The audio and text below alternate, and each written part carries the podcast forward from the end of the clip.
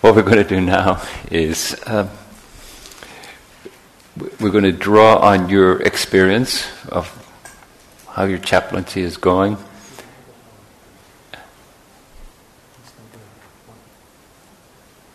Yeah. And then break into groups of four. Yeah. And and discuss it. But maybe if some brave and foolish person could give us an example of one of, and maybe you could also include an ethical dilemma that just left you feeling like, I just didn't know the an appropriate way to handle that. But not just ethical dilemmas, uh, any anything that happened in your chaplaincy that felt like, mm, surely there was a better way to deal with that, or, you know, that that feeling of dissatisfaction when you have, when you feel like I was searching for something and didn't arrive there, you know? And then take that. Uh, does anyone have an example?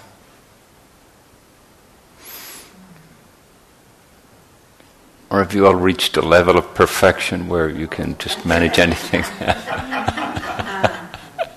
Like the way Melissa talked about her, the patient who asked her if she was saved. And she, she gave the description of what she did, which was not so great.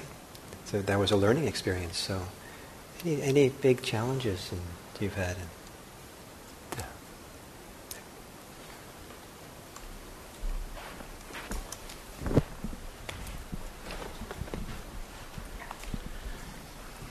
Not positive if it was a, I guess it was a challenge. Um, so eleven o'clock at night, I was called up to a uh, emergency in one of the patient's rooms.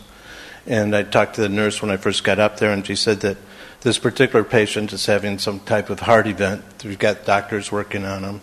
But he was just diagnosed with...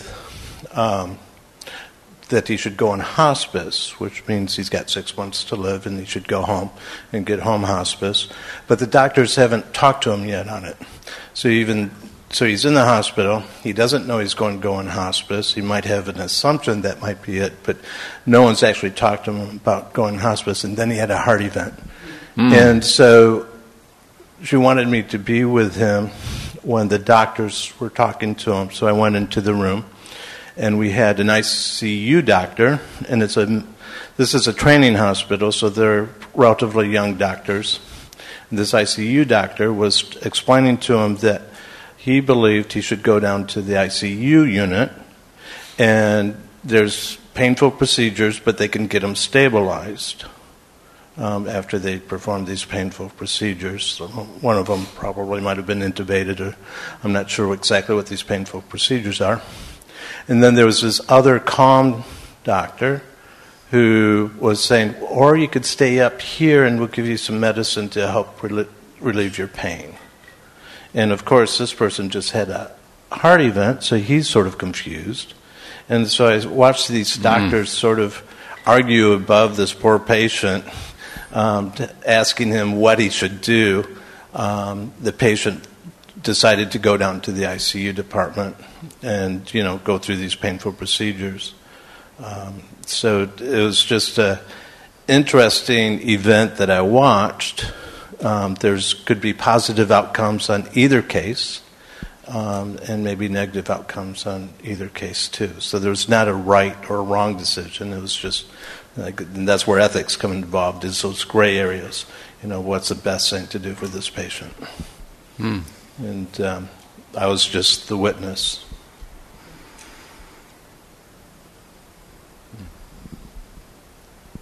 Okay. Now that sounds like a juicy one to discuss, you know? You know, and the way to discuss it is, well, what questions would you have? Is there any other information you'd like to know about the situation? Like when you were telling it, I, it wasn't clear to me whether the patient had was clear about his own prognosis. Correct. Not only was the patient not clear about his own diagnosis, he did not know it, but he also had a do not resuscitate um, order. And, and so, but he was aware, he was conscious enough to make his own decisions. So I do believe he, the do not resuscitate only comes to effect when you're no longer conscious to make your own decisions. Yes.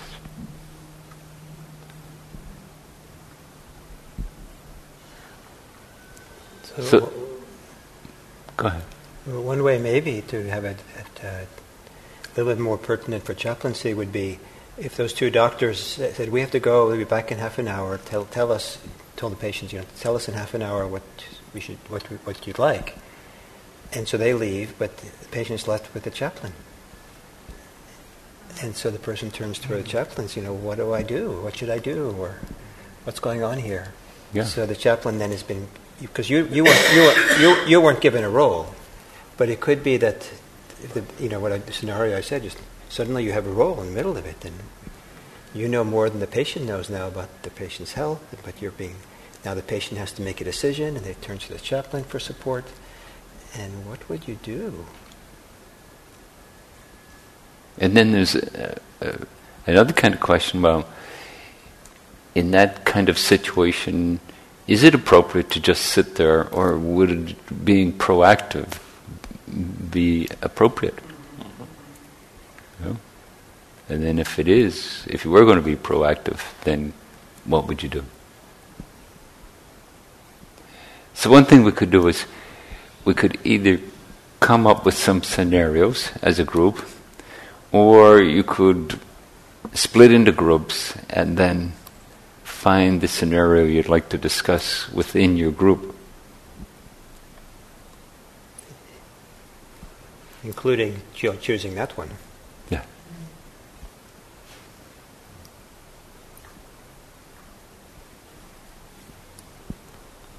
It, it's nice to be able to ask whoever had the experience, the first-hand experience of it, to be able to ask them more questions. Because you know? Often, when you're when you're hearing it from for the first time, then you think, "Yes, but did he have family members, you know, um, or other things that might impact this the situation, or how you would relate to it, or you know?"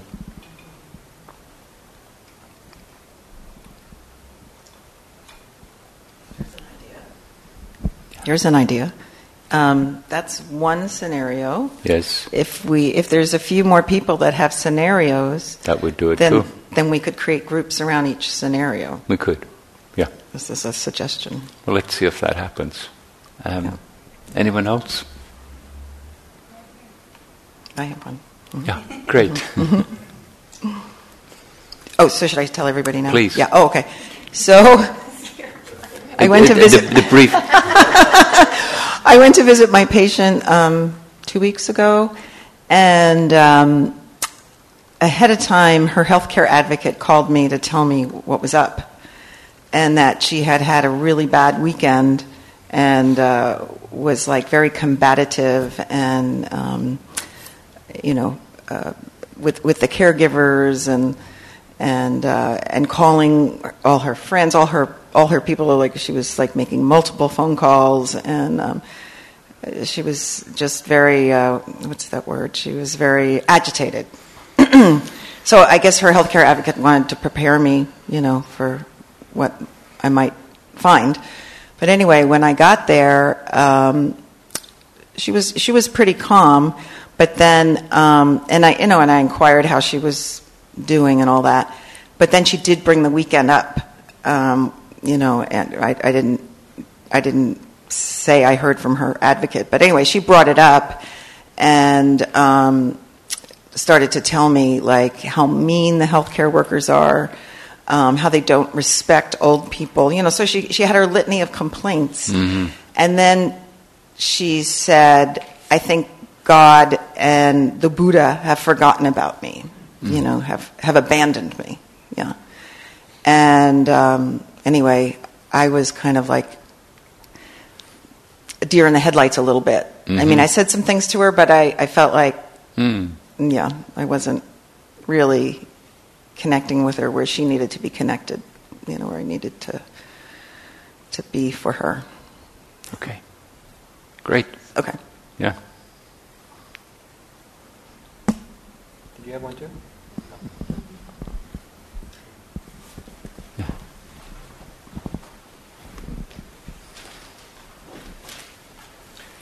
I was uh, leading a class uh, with with fifteen attendants, I think, in downtown San Jose, mental health unit, level three and four guys.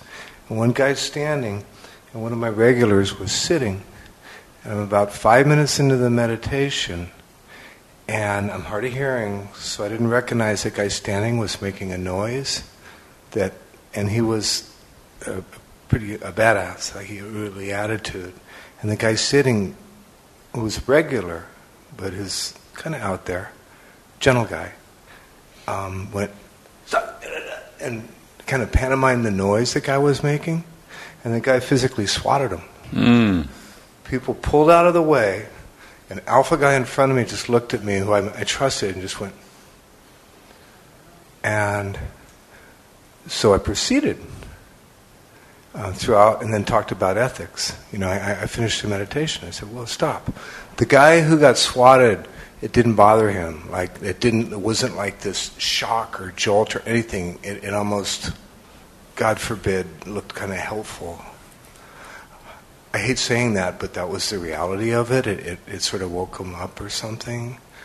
So I went into ethics, and they literally applauded me at the end of it. It was very strange. I've never been applauded before. But I walked out feeling like, did I just condone violence? Mm.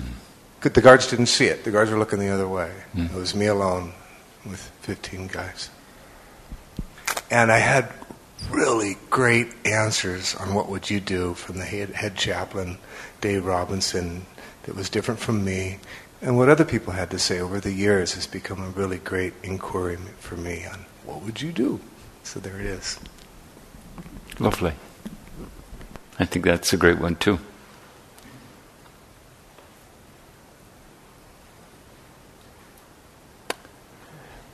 Yes, Bob. Well, uh, maybe two more. Please, Bob, go ahead. This is also about what would you do. So, in the hospital, um, in the early part of my still shadowing a chaplain, who he said, for for this particular visit, why don't I take the lead? So I went in and Uh, started the conversation with the patient, and she just wasn't at all interested in talking to either of us, the chaplain or myself. Uh, down, depressed, uh, not very communicative. And then she said to me, all I want to do is, I just want to get out of here and go home and, and see my cats. And I responded with, oh, you have cats at home? Are you an animal lover? And she said, well, yes, I love I love animals and I love my cats. I said, well, so do I. I have a dog and my dog's my kid. You want to tell me about your cats? And she started to, in the conversation, just light up. You could almost see her heart open. And even her physical n- nature, she started to sit up a little bit as she spoke about her cats. And then spoke about her job, which was at the Marin Humane Society, and she's devoted her life to animals. Anyway, this went on and on, and I kept asking her questions about her work. She'd get more and more happy, excited, really passionate about speaking about the animals. The conversation went on for probably fifteen to twenty minutes. And then when we went out into the hallway, the chaplain and I, and I was getting the feedback, I received the feedback that I probably should have cut that conversation a little bit shorter uh, because it really wasn't a spiritual care conversation. Um, it was more of a visit, a, a, a friendly kind of a visit, which was good, but that's not really what we do. We're, we're to have spiritual care conversations. Mm. And that... I've I've shared this with many, many people, and and I spoke to the chaplain more about it. My approach was being with someone who was depressed and not in a very good place, and found a little opening in her heart and explored that. And I didn't really focus the conversation on spirituality or religion or pursuing what her religion was. Um, but it was an opening of the heart. And for me, as a volunteer chaplain, isn't that part of what I want to do? Mm. Great. That's the question. So maybe you can discuss that with your small group, and then, you know, is is that what you wanted to do? Is is that in itself spiritual care, or is that a segue into something else, or or you know, like there's a cluster of interesting questions and perspectives you could bring to it. Okay. Maybe if we have four is enough. You think four is enough? Otherwise, yeah. the, the numbers were too small. The groups. Okay. So, so uh, I, should we do this four? Yeah. Make it efficient. The four are one, two, two three, three, four. Four. One, two, three, four. One, two, three, four. One, two. Are we going to the group of our interests, though? Well, I thought we could do that, but just that's more complicated. Get right numbers, and we're just going to count off. I just thought we'd just do it efficient, but yeah. but if you, but if you want to, uh, if we we can we can just self choose if you want. But that's what uh, Joanne was suggesting. What? No, I don't think I suggested that. I just said if there were four scenarios. Yes. Yeah, yeah I just thought to, to, because of our time, I thought we just make sure that's more even. And chaplains never get to choose what they yeah. what, what, what they do.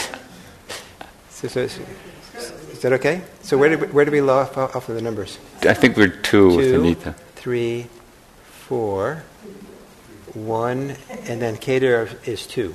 Okay. So the leaders, lift your fingers, appropriate number of fingers.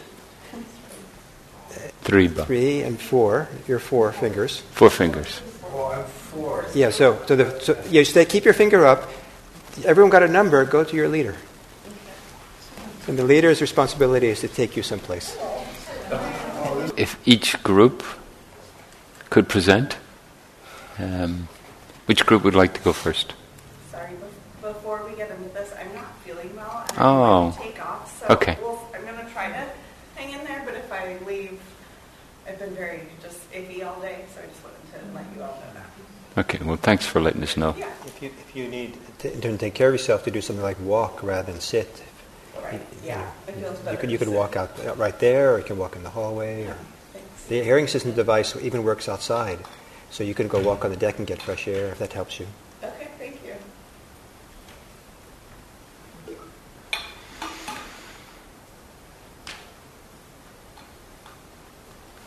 want to go first, Bob? Sure. Okay. I didn't prepare. We didn't prepare a PowerPoint presentation. It's that's, fine. That, that's good because it shouldn't be. It shouldn't be long. I'm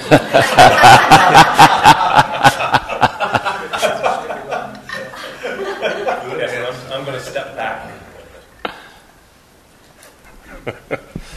So, um, I really ga- I gained some insights from our conversation. So, just a quick refresher: this was the conversation, um, a chaplain volunteer visit with cats. The woman spoke about her cats, and it opened up her heart. So, a couple things that we discussed, and, and one is that different chaplains have different approaches and different ways that work for them. So there, there is something about finding our own voice and finding our own identity as a chaplain. Um, and as an example of that, I shared with the group, and we spoke about, um, in my shadowing of two chaplains, one chaplain said to me, "You never ask a patient if they want to pray, because if you're a volunteer chaplain or if you're a chaplain and you walk into some a patient's room, they're lying in the, in a bed in a hospital, and a chaplain walks in and says, 'Would you like to pray?' Of course you're going to say yes, because they're a chaplain and you're lying in a hospital bed." The other chaplain said to me, "Never, never ask a patient if they'd like to pray, And if it comes up that they say, I'd like to pray, would you like to pray with me? Well, then, yes, I'll obviously say yes. But the, I say that because there were two chaplains that have gone through C P E, both with very different points of view on prayer. So when it comes back to the cat story with this woman, what may have been not a spiritual conversation or religious conversation for one chaplain may have been the heart opening, may have been a spiritual or, or religious opening for the other chaplain. But I think something that was discussed that I really take as uh, a great suggestion was possibly the opening of the heart when she was speaking about her cats could have been a doorway into then speaking about, you know, her religious practice or spirituality. So the door was open to the conversation, and there could have been an opportunity then to go deeper with uh, a religious conversation. And I also think, had it not been a fifteen or twenty minute visit where I only saw the person once, let's say if it was at Laguna Honda, where I see the same people every Friday, the next week when I went to see her, that would have been great. That our connection has already been made. We've built some trust with each other through that conversation. And then I could go in the next week or the next visit and have a, a deeper conversation on practice, spiritual practice. So a lesson for me is, which I've learned a lot in this volunteer experience at the hospital, is... is for me not to try to put everything in a box of right and wrong, because that just constricts it too much, and to be open to the fact of that it could be more fluid, and to be open to the possibilities of what could happen outside of the realm of right, what's right, what's wrong, and so on and so forth. So net, net, um, with her heart opening the way that it was, that was her need at the time, and that was her opportunity to come out of her depressed, down in the dumps state. And so that's fine. Maybe for somebody else it wouldn't have been. That was your assessment of the situation, right? That this this was a um, healing process to be going through. Yeah. For her. Yeah, for her. So it, was, it, it wasn't just a casual and random conversation. It wasn't just a friendly conversation. It was this was her, yeah, getting out of her doldrums. Mm-hmm. Yeah. Any other comments? Uh, yeah.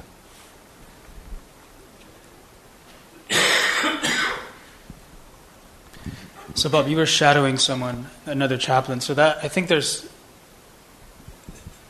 To me, it sounds like so you were override.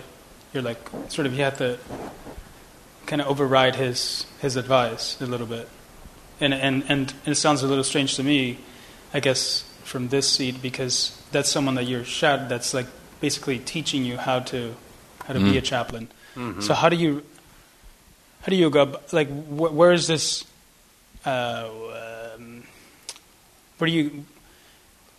How do you view both your sense of how you, you related to that, and then someone that is a potential teacher to you, telling you how, like, like where is it that you're that, that you come to some conclusion that maybe, because to me at least, and you can correct me, it sounds like he has he has kind of maybe a limited view of what happened and of your experience.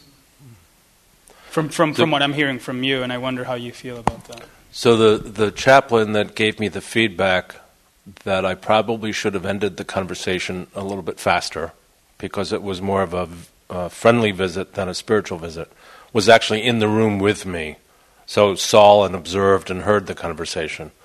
Uh, and there, there are three chaplains that I have an opportunity to interact with at any given time.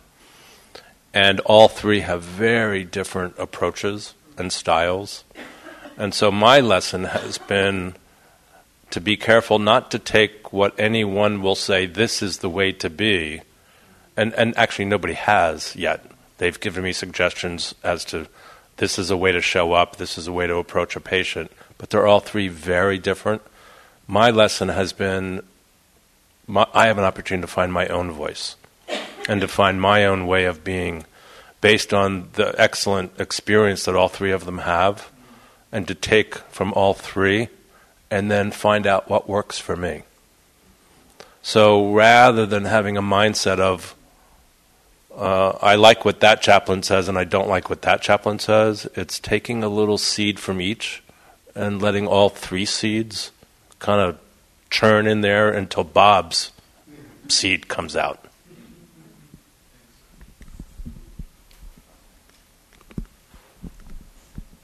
Okay. Can we move on to the second group?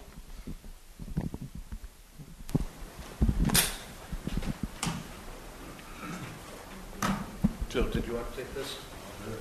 Thank you. So we uh, we had Alan's situation with the patient who who had just had a, a heart event, which I guess we don't know the the details of what happened to this patient, but Alan is.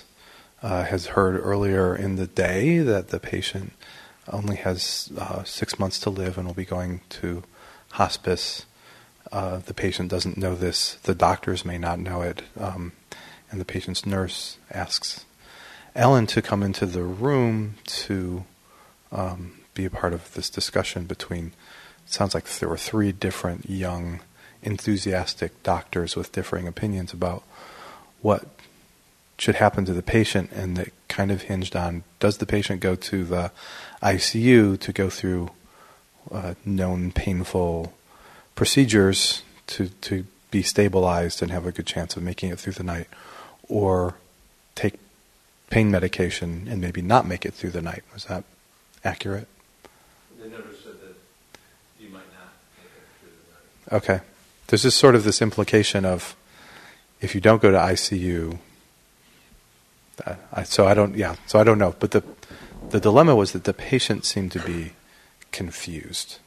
Uh, they had just had this heart event. They had a, a D N R. They had a, a do not resuscitate. So we don't think that the patient was resuscitated. Um, just you know, just, just before Alan came in, but we don't know for sure. The patient is disoriented and ended up going to the I C U. At the urging of this um, this kind of enthusiastic young doctor who was kind of pushed to get their way. And so there was just this sense that maybe the the patient didn't, well, the, the patient may not have been able to make the decision for themselves anyway, but um, was kind of pushed into a decision that at least ended up causing them pain. And then Uh, as, as happens in a lot of hospital scenarios, we don't know the end of the story. So the story ends with the patient leaves the room to go to the I C U, and so um, so there's some there's some different uh, aspects of this, right? So there's there's sort of a self-care aspect from Alan's perspective of this thing happened. He was called in. Boy. He wasn't able to make a thing happen that felt right. Am I representing this right? Um, and it, it kind of lingered afterwards. Like, wow, this just didn't feel that great. Um, and then there's some questions around, was there an, an appropriate intervention? Would it have been appropriate to intervene at all? Because this was a semi, this was a, what was called a crash team. So there was a sense of urgency and timeliness to the situation. Um, we talked... Intervention, were you thinking of uh, the chaplain? Or by, by the chaplain, yeah. Yeah, intervening in the conversation. And we talked about maybe um, inviting the doctors to step out into the, the hallway, making sure that everyone had all the same information, especially about the patient's prognosis of, of um, six months of at-home hospice. So that the doctors were at least, if the doctors were going to be pushy, at least they were being pushy based on full information. And then maybe maybe using that as an opportunity to suggest reframing the the conversation in a way that wasn't kind of playing a tug of war with the with the patient. Um, at least I got the sense in the in the telling that the the doctors had had personal stake in the conversation, and and, and that was coming through in the conversation, and that they might have happened op- had an opportunity to dial that back a little bit. So we talked about all these things, and you know, we concluded that yeah, that was tough, and uh, that was tough. Yeah. and and what if, what if you had intervened? What what what would you imagine yourself saying, or what did the group think would have been appropriate to say? Uh, th- there was definitely a part of the group that wanted to intervene. Um, it was a crash environment, so you had six to eight people in this room to make sure that this patient gets stabilized. You know, that's their job, is to take care of the patient, the needs. For me to intervene, I couldn't go in there Um, and say, excuse me, doctors, but have you considered this? Because the patient's right there lying in the bed. He does not know at that particular time that he's going to die in six months. Um, so I would have had to, for any intervention to occur, you'd had to remove um, these doctors from the place that they felt that they is where they belong, is with this patient to take care of them. And I don't think... It would, I don't have the skill set to remove doctors from their primary job of stabilizing a patient. So, uh, one way to think about this is is not to consider the intervention, but the chaplain's job begins after a decision is made. And the chaplain just holds back and waits, and mm-hmm. decision is made. Everyone leaves, you stay with the patient, and then you engage the patient, if you can, about what kind of, you're a chaplain, and what kind of spiritual or humanistic resources, existential resources do they have right. that might support them given the decision. And I did, um, so I went and made sure that I checked with the nurse that um, had asked that I be present in the room, and made sure that she was okay, let her know the circumstances of what happened and what transpired. And I also let her know that I would bring it up to our team meeting the following morning and make sure that the I C U chaplain made a special effort to see this particular patient. But the, in this scenario, the patient was wheeled out of the room immediately after the decision was, was made. The patient was immediately removed oh, from the room. Yeah. Then you can't, yeah.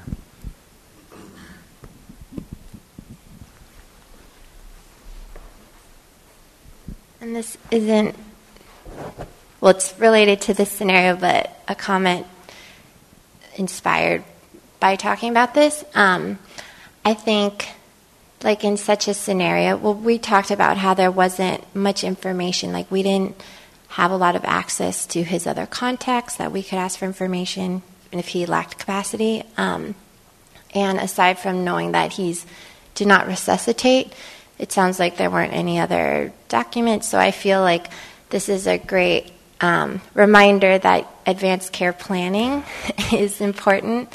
And so, you know, times when you might see patients where maybe there isn't a crisis and you're just getting to know them, but if you can ask questions like, you know, how do you define quality of life? And if you put that in your note and someone's looking through and they see that and they see, you know, does not want to be hooked up to machines, then in such a scenario that could come in handy. Like, you know, if, say if he really did lack capacity and couldn't weigh in, such a, you know, little pearl in your note could actually guide a decision at some point. So I feel like we can't underestimate the importance of the questions that we ask about, like, what do you value, what's important to you, what are your concerns, and how do you define quality of life?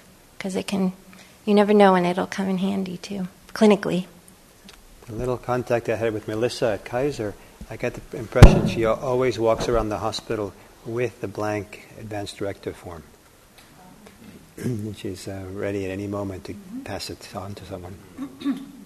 Which begs the question that if, if it's a person of your faith, if it's a Buddhist, and they ask you in turn, what would you, what would you advise as a Buddhist chaplain that I do that would be best, that would be a good death? Would you have any resources to point to? No, I'm sorry, but I didn't hear. Oh, you have to use the mic. Yeah.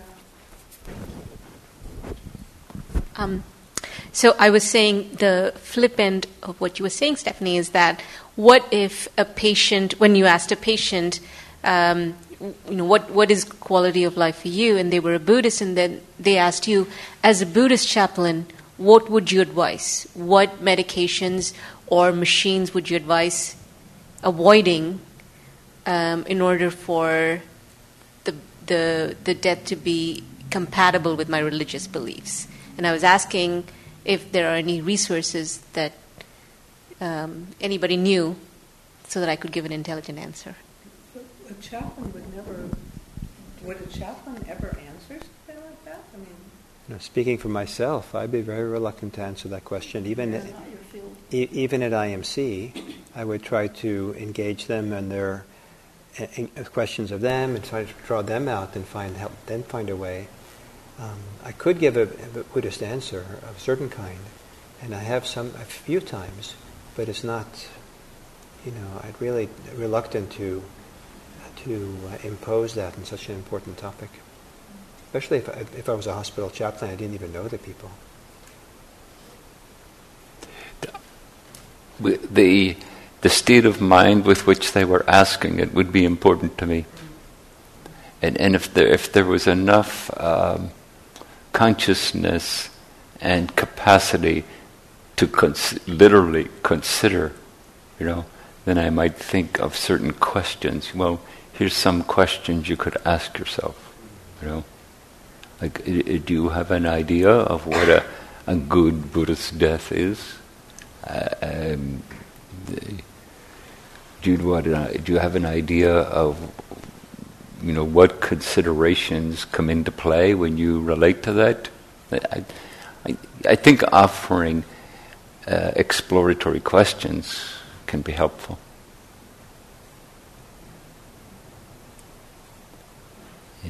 And, and implicit in that is uh, um, th- there's a certain amount of self-determination. You know, there there's no like it, it sort of says something of my notion of, of Buddhist practice is that there isn't an orthodoxy that says, well, this is the right way to do it.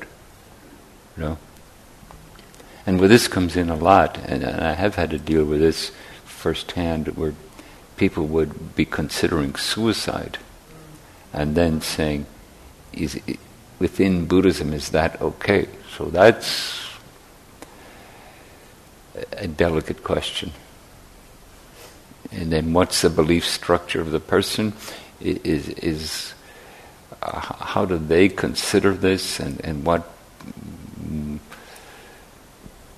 what What are they saying when they want to do it? I mean, are they trying to end suffering? Are they trying to find a way to relate to suffering and things like that? Like, yeah.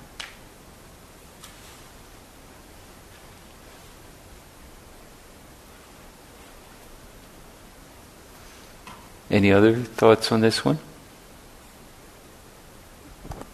I had something about Anita's question. I would be compelled to ask them what kinds of things they're comfortable with and not comfortable with. Like, not tell them what's Buddhist, but ask them, because I feel like sometimes when people ask what's right and what's wrong, they might have something in their mind that mm. they're worried about, that they want to get some validation. So especially when it comes to end-of-life care, people often don't really know. Like, they'll say, I want to do not resuscitate, and I can't count how many times I've asked somebody, you know, what does that mean to you? And it means something totally different for different people. So people have, like, misconceptions and anxiety around certain medical practices, and that might just ask them if there's something they're worried about. Might be helpful. Mm. Yeah.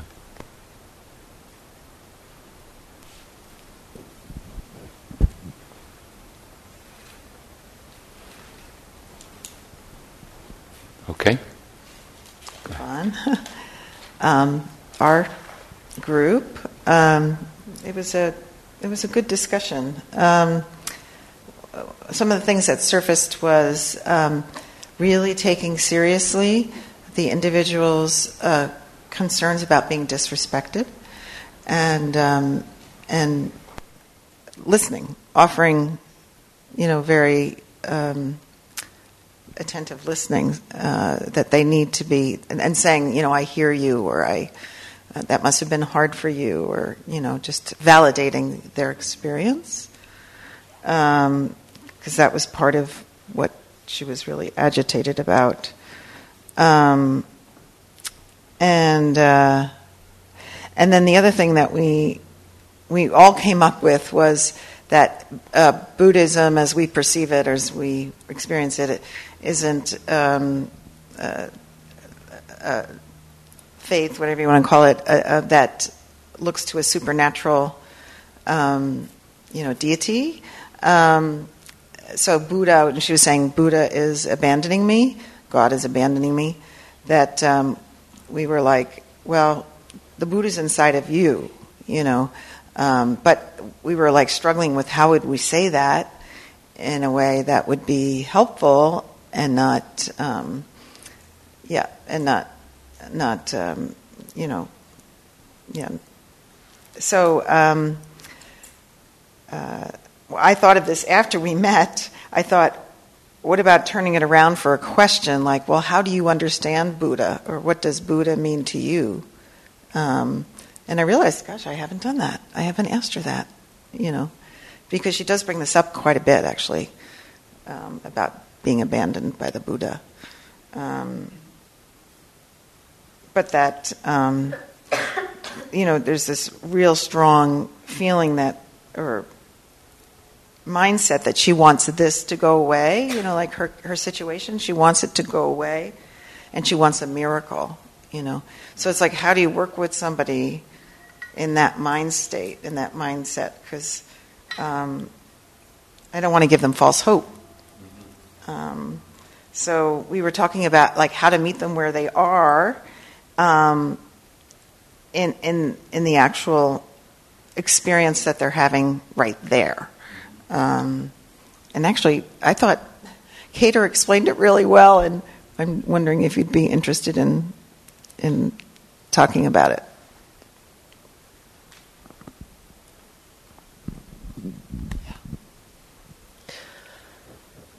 Um, so it made me, well, this is something I do a lot, but this made me think in particular of a particular, um, a client I have who's, a, who's uh, it's a different situation, but they're, they're dying. Um, stage four pancreatic cancer and no more treatments. And they really worked aggressively to not die. They did aggressive treatment, and they don't want to die. Um, you know, they're my age; they're fifty, early fifty. Yeah, I think they just turned fifty. So, um,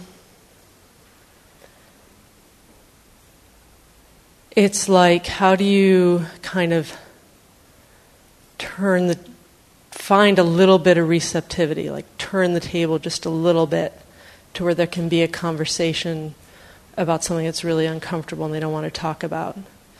And so um, I think what I said was something like, it's it's possible to be at ease even in body and mind, even when the body falters. Just to kind of present a possibility, because I felt there was a little bit of receptivity. And then they were like, well, what does that mean? Do this, that, that, you know. And I said, well, we, we don't need to do that right now, but just to open to this possibility, that it's just possible to be at ease in body and mind, even when the body falters. And then a little later on, I was working with them around relaxation, and they began to relax. And I just said, well, what do you, What are you feeling now? What are you noticing? And then they could notice the relaxation. They could describe the relaxation. Um, and so it's like, oh, that. That's that. So rather than forgiveness or letting go being a project that we have to work at, it's just this. It's what's already happening right now, and you're you're feeling it right now. Um, so I'm not sure if that's making sense to you, but it's like finding this little kind of, where is there just a little tiny opening that we can just shift, even just, you know, a fraction, so that there can be a receptivity to some new possibility. And then rather than kind of going on, oh, this is how we do this, this is how we do, actually bringing, creating that environment for that visceral experience, for that embodiment of that new possibility, and then drawing attention to that new possibility when it actually happens, so that they have that visceral experience of that new possibility. They know it in their own body-mind complex. Um, and so once they've tasted it, then they can... It, it can grow. There can be more of that. So they, it's not me giving it to them, right? It's not me telling them what to do. It's that they actually viscerally experience that new possibility. And then that lays a foundation for going in that direction. Yeah, I found that really helpful. Um, and because this this patient is Buddhist, um, I... Oh yeah, Tibetan, and um, I don't know which lineage, or but she has a, a, a Rinpoche that she was studying with before she, you know, is in assisted living. He visits her occasionally, um, but she really she really resonates with the Medicine Buddha practice. So once I found that out many months ago, um, and Susan gave me a text. Um, that that we read together, and then we chant the Medicine Buddha mantra, um, that always tends to shift her energy. Hmm. So that's one of the things I'll do, is if I feel like I don't know what to offer here in in what's happening, you know, I'll say, uh, you know, would you, I don't have a lot of time, and that's always the issue too, is like, I have a limited amount of time, would you like to practice, um you know, and, and we'll practice together. Almost every time she says yes, you know. Um, but I'd be open if she said no. Um, but um, um, hmm. Oh, and then the other th- suggestion that was made, which I thought was a good one, is the thing. One of the things that she gets really upset about, where she said she feels like they don't disrespect, they disrespect her, is because she has to wake up so early. She's in assisted living, and um, they wake her up at six to get dressed and, you know, go to the, go have breakfast and ha- take her meds and all that. And she's not a morning person. So uh, Anita suggested, like, where else, if, if she if that's non-negotiable, like the the facility won't budge on that. They've, you know, we, the healthcare advocates tried to work with them on that, and they won't budge on that. It's like, where else can she have agency? Because she's so... Um, you know, she went from being an able-bodied, independent person in her own apartment to now she's partially paralyzed and living in assisted living. So she's lost so much agency and autonomy. It's like, where can she have autonomy? And, um, you know, maybe as her chaplain, I can help to advocate for her a little bit, or help her just um, think out loud about that, you know, where she might have agency. Um,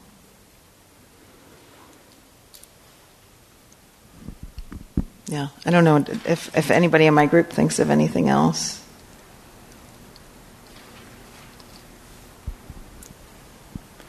Or anyone else have any comments or questions?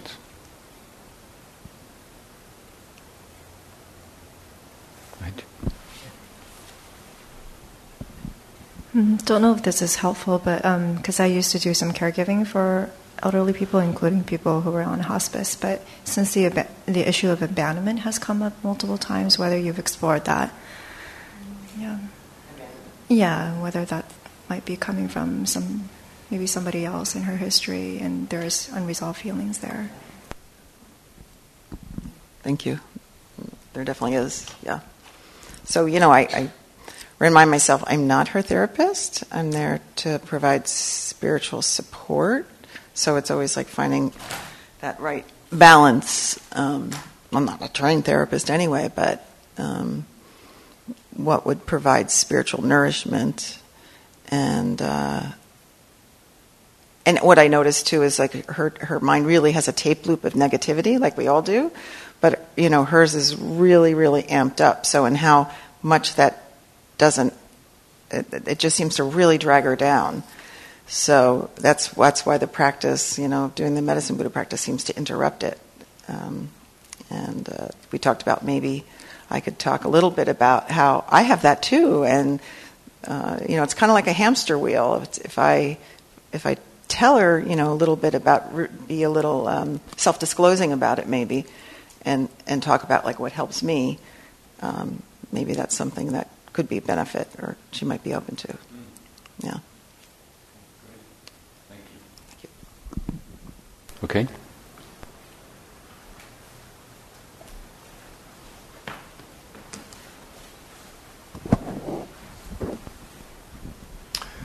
So the uh, initially I elaborated on this story a little bit with some of the um, the the uh, the dynamic that I taught afterwards. When, when I had the, I had copies of the GRIP Pledge, and I had the guys read them out loud. I don't think I actually even mentioned that, but that's what the specifics were on ethical behavior, and they applauded me. And then I walked out of the room and just went, "Did I condone violence?" Um, the uh, um, What I did immediately, since there was an interim where there was no main chaplain at downtown San Jose j- jail, I was working with uh, David Robinson, uh, who's a, a chaplain. He's been the chaplain at Elmwood since uh, nineteen eighty-five and has only turned a guy in once. And so I emailed him and said, I, I would like to uh, um, talk to you about something, and I, I'd rather not email it. So I called him up, and we talked about it, and he told me what he would have done, which is something that had never occurred to me. And he would have quietly packed his stuff and knocked and told the C Os that it's not working tonight and leave without saying a word, thus instilling the recognition of his boundaries. And I really liked that. And uh, and I thought that for the longest time that, you know, I wasn't You know, it's it's an ethical dilemma. It's it's not to me. I, I recognize the shades of gray in the whole dynamic because I could tell that it was a, a good session afterwards. It was rich, but still, nonetheless, I mean, there's no, you know, you cross somebody's physical boundaries with an act like that. That's violence. There's no black and white to that. I mean, that is clear. Anyways, one time I was waiting downtown, and this is what I divulged to my group before um, I began, like these two pieces that are key to the elements to the story.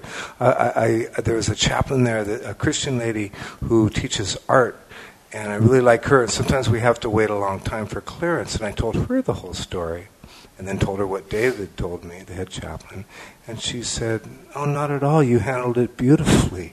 They would have missed the whole lesson if you had done that.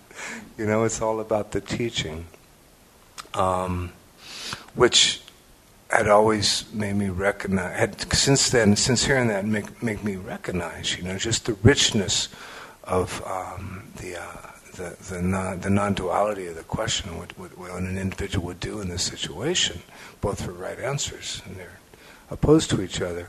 So, uh, and Johanna brought up the point that if it was on camera and, and the altercation, like if they got in a fight afterwards, it would have been documented that I let it go. Like there could have been a fight due to that. And and then it would have been like, hey, yeah, he hit me in meditation, meditation. And they could have had the records of the camera and, you know, I would have never been able to teach again. Um, which brought up the recognition that it was just so many causes and conditions and variables to the situation, you know, like one, the guy that was swatted, he didn't have much short-term memory, and he wasn't offended.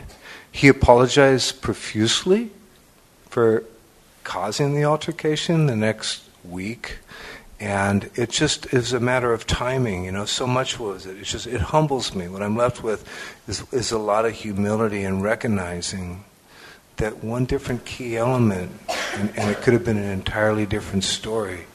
Um, David, I didn't understand. Which, which one of them apologized? The, the guy who did the, the hitting or was, the guy who was making the noise? The guy who was swatted. Apologized? Yeah, to me the next week. Ah. Nobody complained. What happened was I, I had a regular that had been with me for quite some time who was irritated by noise a brand new guy yeah, yeah. made.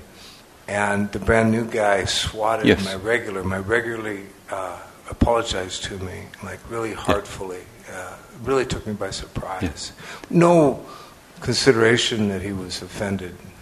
You know. And and what about the other members of your small group here? Did they have any comments or questions yeah. for you? Yeah, that's what um, a- a- Amy asked me. What knowing what I know now, what what what, what would I have done different? Mm. Which which really brought up the shades of gray of the whole dynamic. You know, like like if if, if the scenario played out the same, indeed, I think. I, I would have played it out the same. I really do. Mm-hmm. But it also, like, you know, don't get cocky, don't get... It's not that simple. It's just not. It, it's like I really feel... And then, um, um, Johanna, we brought up... We talked about ethics a lot, whether or not it was, you know, a breach in ethics mm-hmm. um, to condone violence. And, and it's just really made it clear to me that the line was crossed. A line was crossed. But then the consequences of the structural violence I would have brought down um, to the folks incarcerated there at, at so many levels, it would, mm-hmm. could be argued that that would have been like, you know, tenfold relative to consequences of a physical striking that didn't lead to violence. Do you follow? Mm-hmm. Yes. Yeah, yeah.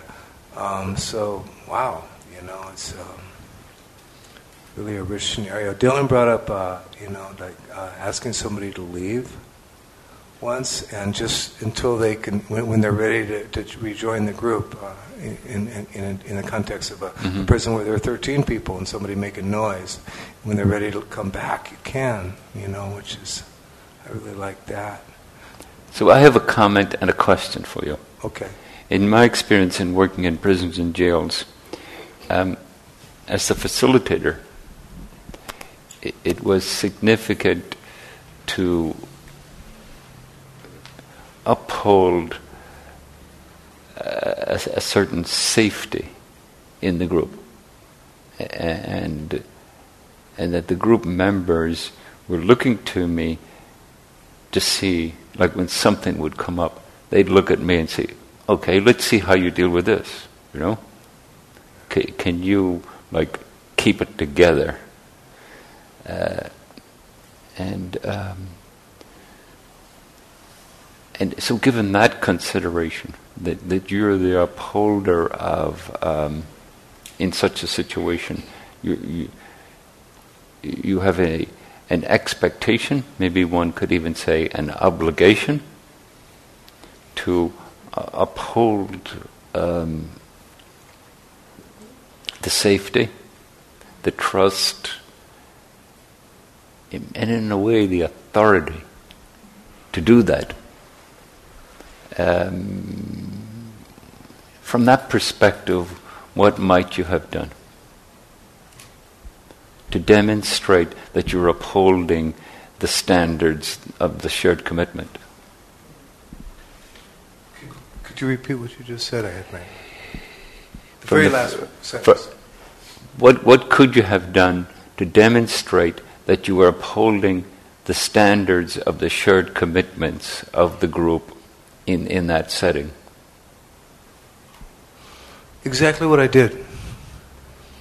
Because it came to me like, uh, not, we don't have time, but there was a, a big rift in a group I was with previously in Santa Cruz.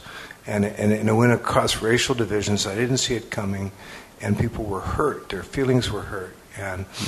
And that's when I came into my place of power and and how I negotiate my place of authority. And what came to me was that this is like a family dynamic. I love these people.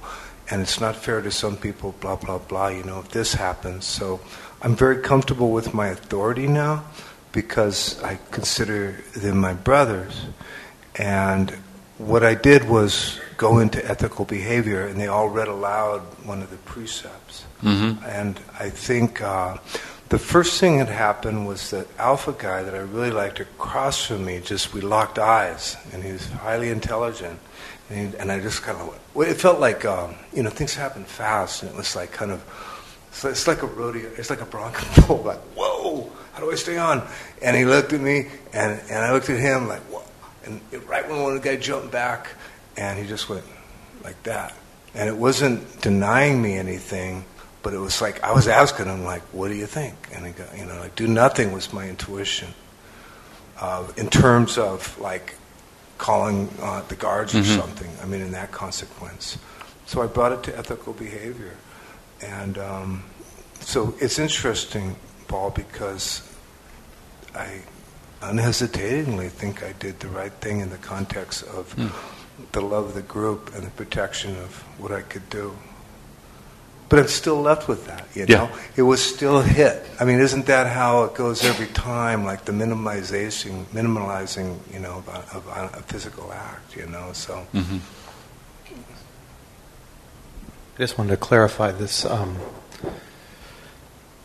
going through the, the ethical standards, that's not that wasn't part of the, the program, so you, you interrupted the normal flow to interject this, is that correct? No, not exactly. I, I do a fifteen, twenty-minute meditation, and then we talk about Buddhist principles, which often integrate with ethics, and then I close with the metta. Right. But then this thing you did with the precepts, right? Was that a re, was that a clearly a reaction to the hitting? Oh yeah. Okay. Yeah. So you didn't just let things go on as normal. No, no, it was a response. I went into the precepts as a response. I mean, I had copies of uh, um, the, the GRIP Pledge, which is essentially uh, the precepts. I mean, the precepts are re- encompassed within it. And I had copies. So I handed out copies to all, you know, thirteen guys, and, and we read, because it's really good when they read, um, just sort of as a grounding mm-hmm. thing. So yeah. Yeah, so I think I did, you know. I, I uh, but... You know, it still doesn't feel black and white to me. Because there's a part of me that would roll over for alpha men, you know, from my past, from my youth, mm-hmm. from my conditioning. And, and you know, there's that nudge. When I, when I left the room, I just went, so, mm. yeah. Okay. But thank you. I really appreciate, I, I'm so grateful to be able to process this. Yeah. And I really appreciate the, the question, Paul, because it... Yeah. It made me clear that that was my intention. You know, like, it's protecting family. You know, like protecting the integrity of the group was, was, was paramount. If he was hurt or offended, it all would have played out different for me because, you know, one of my brothers was hurt or offended. And I, I think what Phil was saying was that you, you, you did respond. It wasn't like you did nothing. You, you actually said, without connecting them directly and and articulating the connection, you you responded. If if if I understood correctly, you responded by reading the ethical principles that you had agreed to behave with in that situation. Okay. Yeah. yeah. Sorry, I misunderstood a little bit. I think yeah. like. I guess what threw me was when you said I wouldn't have brought it up otherwise, and and I might have, you know, but yeah. but that was the only way to go. Once that happened, was was to go into ethics. Yeah, yeah, it's what it felt like to me. Yeah. I'm super curious what you would have done if the man hadn't been offended. I am too. Very good. I mean, there's so many things. Dave Robinson suggested that when the guy, and I didn't, you know, the guy was unpleasant, the guy who hit him, yeah. and I really love this one guy. And uh, the guy would, like, listen to me and just go, uh, I'm sorry, Dave, I can't remember anything you say, but I love you. He stuck around for years. The other guy was just sullen and badass. Dave Robinson wanted me to, uh, like, you know, and if he comes back, don't let him in the room. And I was terrified of that. I really was. And I mm. never knew how I would handle that because he never mm. came back. Mm. You know, so who knows? That's. But I definitely is food for thought. Okay. Thank you. Well, thank you. Yeah.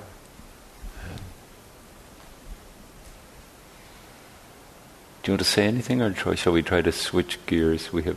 I think we should switch gears. Okay. So thank you for all of that. And and and of course, the the underlying notion is that, however things turn out for us, there's something to learn, you know. And and, and sometimes it's that notion of, well, there was a gap there, or it wasn't quite resolved, or something. Can that be a trigger for us to think, oh, be helpful to reflect on this? Maybe it would be helpful to talk to someone else about it, you know? Because the response I'm having is indicating that.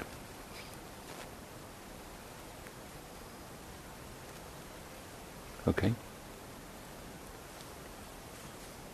So, um, loving kindness is the parami. And part of the discussion this morning was about Sangha care and pastoral care in the community. Uh, we were going to have time for questions at the end, and we have twenty minutes for that. But I think it's better to spend this closing period of time doing pastoral care for ourselves in a very simple, demonstrate a very simple way of doing it, of ending, of, of kind of coming together in a nice way, and, and uh, perhaps infuse it with a nicer... Uh, it's nice enough here, but a different kind of a way of kind of closing the day. And that is for us to um, clear the room, put it back into how it's supposed to be. And then I'm going to get, uh, and then I would, what I propose to do is to get the, uh, the Metta Sutta, enough copies for everyone, and then we read it, standing in a cir- uh, being in a circle. So that's my proposal. And that means we apologize for not having time for the questions and answers we said we were going to do this morning, the follow-up, but we're, you know, running out of time. So, what? I would do the Zen version if I had it here, but I don't have it here. I mean, but Paul has probably memorized it, so he could. You have it recorded. We could hold a microphone. Yes, but then we don't have our voices together. And in terms of a community process here and a community coming together, To, to bring our voices together, it makes a huge difference. So the, so the version I can find is will be good enough. Do we have time to clean, or will we do that afterwards? Let's do it afterwards. I think I think let's do this and then be finished maybe a little early, and then so people can stay and help with the cleaning. So let's clear this room while I get the...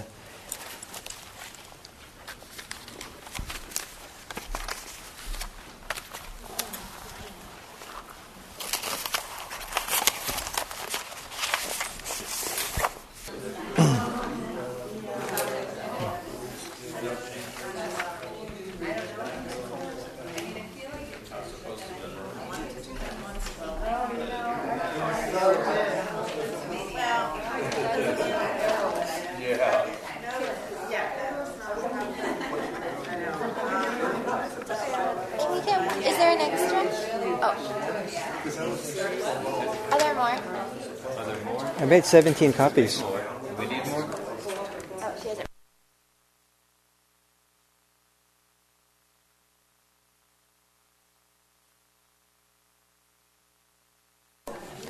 No?